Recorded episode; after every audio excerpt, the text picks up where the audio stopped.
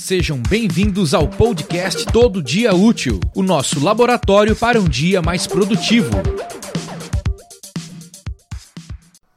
Olá, eu sou Eric Menal e nosso tema de hoje envolve aquele relacionamento eterno e conturbado entre o nosso corpo e o nosso cérebro para que a gente possa ser o mais produtivo possível. Primeiro, o básico, vamos lá, né? É lógico que exercício físico faz bem ao corpo. Você não precisa de alguém em algum podcast qualquer para te confirmar isso. Problema é que em nossa rotina diária, seja você um empreendedor, alguém com um emprego corporativo em uma grande empresa, média empresa, alguém que ainda está tentando fazer as duas coisas, ter é, o seu emprego no dia a dia, além disso, montar a sua empresa à noite, além de dar atenção à sua família, cuidar de sua casa, muitas vezes você não encontra o tempo que você precisa e que você deseja para fazer uma atividade física. Você pode encontrar vários artigos de pessoas de sucesso que acordam às 5 da manhã, se exercitam e tem um dia fantástico.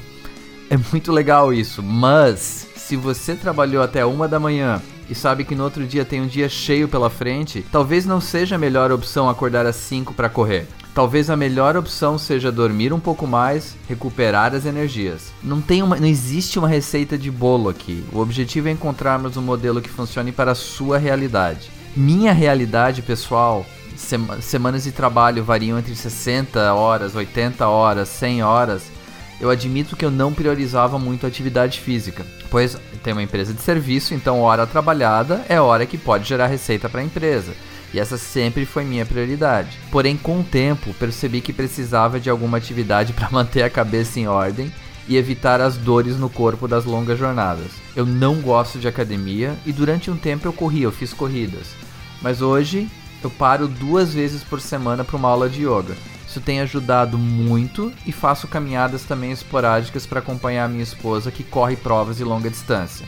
Analisando alguns estudos para basear no seu tema de hoje, encontrei um trabalho bem legal feito pelo Dr. Charles Hillman da Universidade de Illinois com crianças de 7 a 9 anos. O grupo que se exercitava 70 minutos ao dia mostrou resultados até 100% melhores de eficácia nos resultados de atividades cognitivas. Um outro estudo feito pelo Jim McKenna da Universidade de Bristol mostrou uma performance 15% melhor em funcionários que praticavam atividades físicas quando comparadas ao grupo de controle, o grupo que não tinha atividade física. Como sempre, os links para os estudos, para você que quer mais detalhes, estão em nosso site no post do episódio, ok?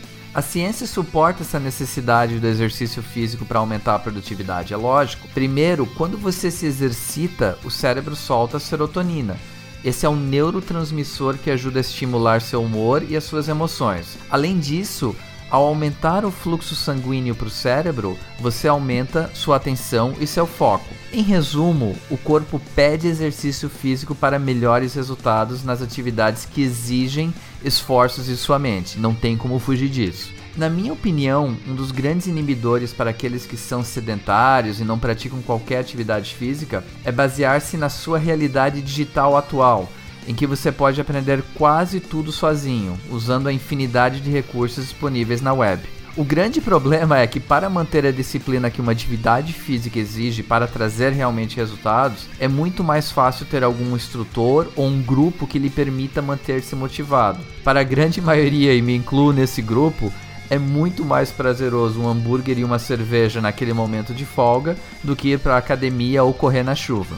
Para você que é empreendedor que está ouvindo, sugiro criar uma mentalidade que, da mesma forma que você precisa pagar os seus impostos, salários, fornecedores para manter a sua empresa operando, você também precisa pagar a conta que seu corpo exige para manter-se produtivo. Não estou falando da neura dos ratos de academia que estão sempre postando fotos no Instagram e investem várias e várias horas por semana que na minha opinião poderia ser melhor equilibrado para garantir que você tenha tempo suficiente para fazer sua empresa crescer. Escolha uma atividade que faça sentido para você e tente encontrar amigos ou familiares que lhe acompanhem. Isso ajuda muito no processo. Para você que já pratica algum exercício, vai lá e compartilha no post do episódio e diga os benefícios que essa atividade lhe trouxe. Para quem ainda está parado, não faz muita atividade física, ao terminar de ouvir esse podcast, crie um plano nem que seja para começar uma ou duas vezes por semana, mas comece a criar essa rotina, ok? O podcast, nesses três primeiros episódios, está lhe trazendo algum valor? Então vá na iTunes Store, coloque lá as 5 estrelinhas e deixe sua sugestão para os próximos temas. Isso é muito importante para aumentar cada vez mais nosso público e tornar cada vez mais relevante nosso laboratório de empreendedorismo experimental. E para você que ainda não conhece e você quer ouvir um outro podcast, vai lá e baixa o podcast de cabeça, onde eu e o Bruno Moreira discutimos a fundo temas relacionados a empreendedorismo e marketing digital. Grande abraço e até o próximo episódio. Muito obrigado por ouvir mais um episódio de Todo Dia Útil. Visite o nosso site em tododiaútil.com.br e curta as nossas páginas nas redes sociais para mais novidades. Este podcast é um oferecimento da Spark English, empresa de traduções em inglês e espanhol com atendimento em todo o Brasil.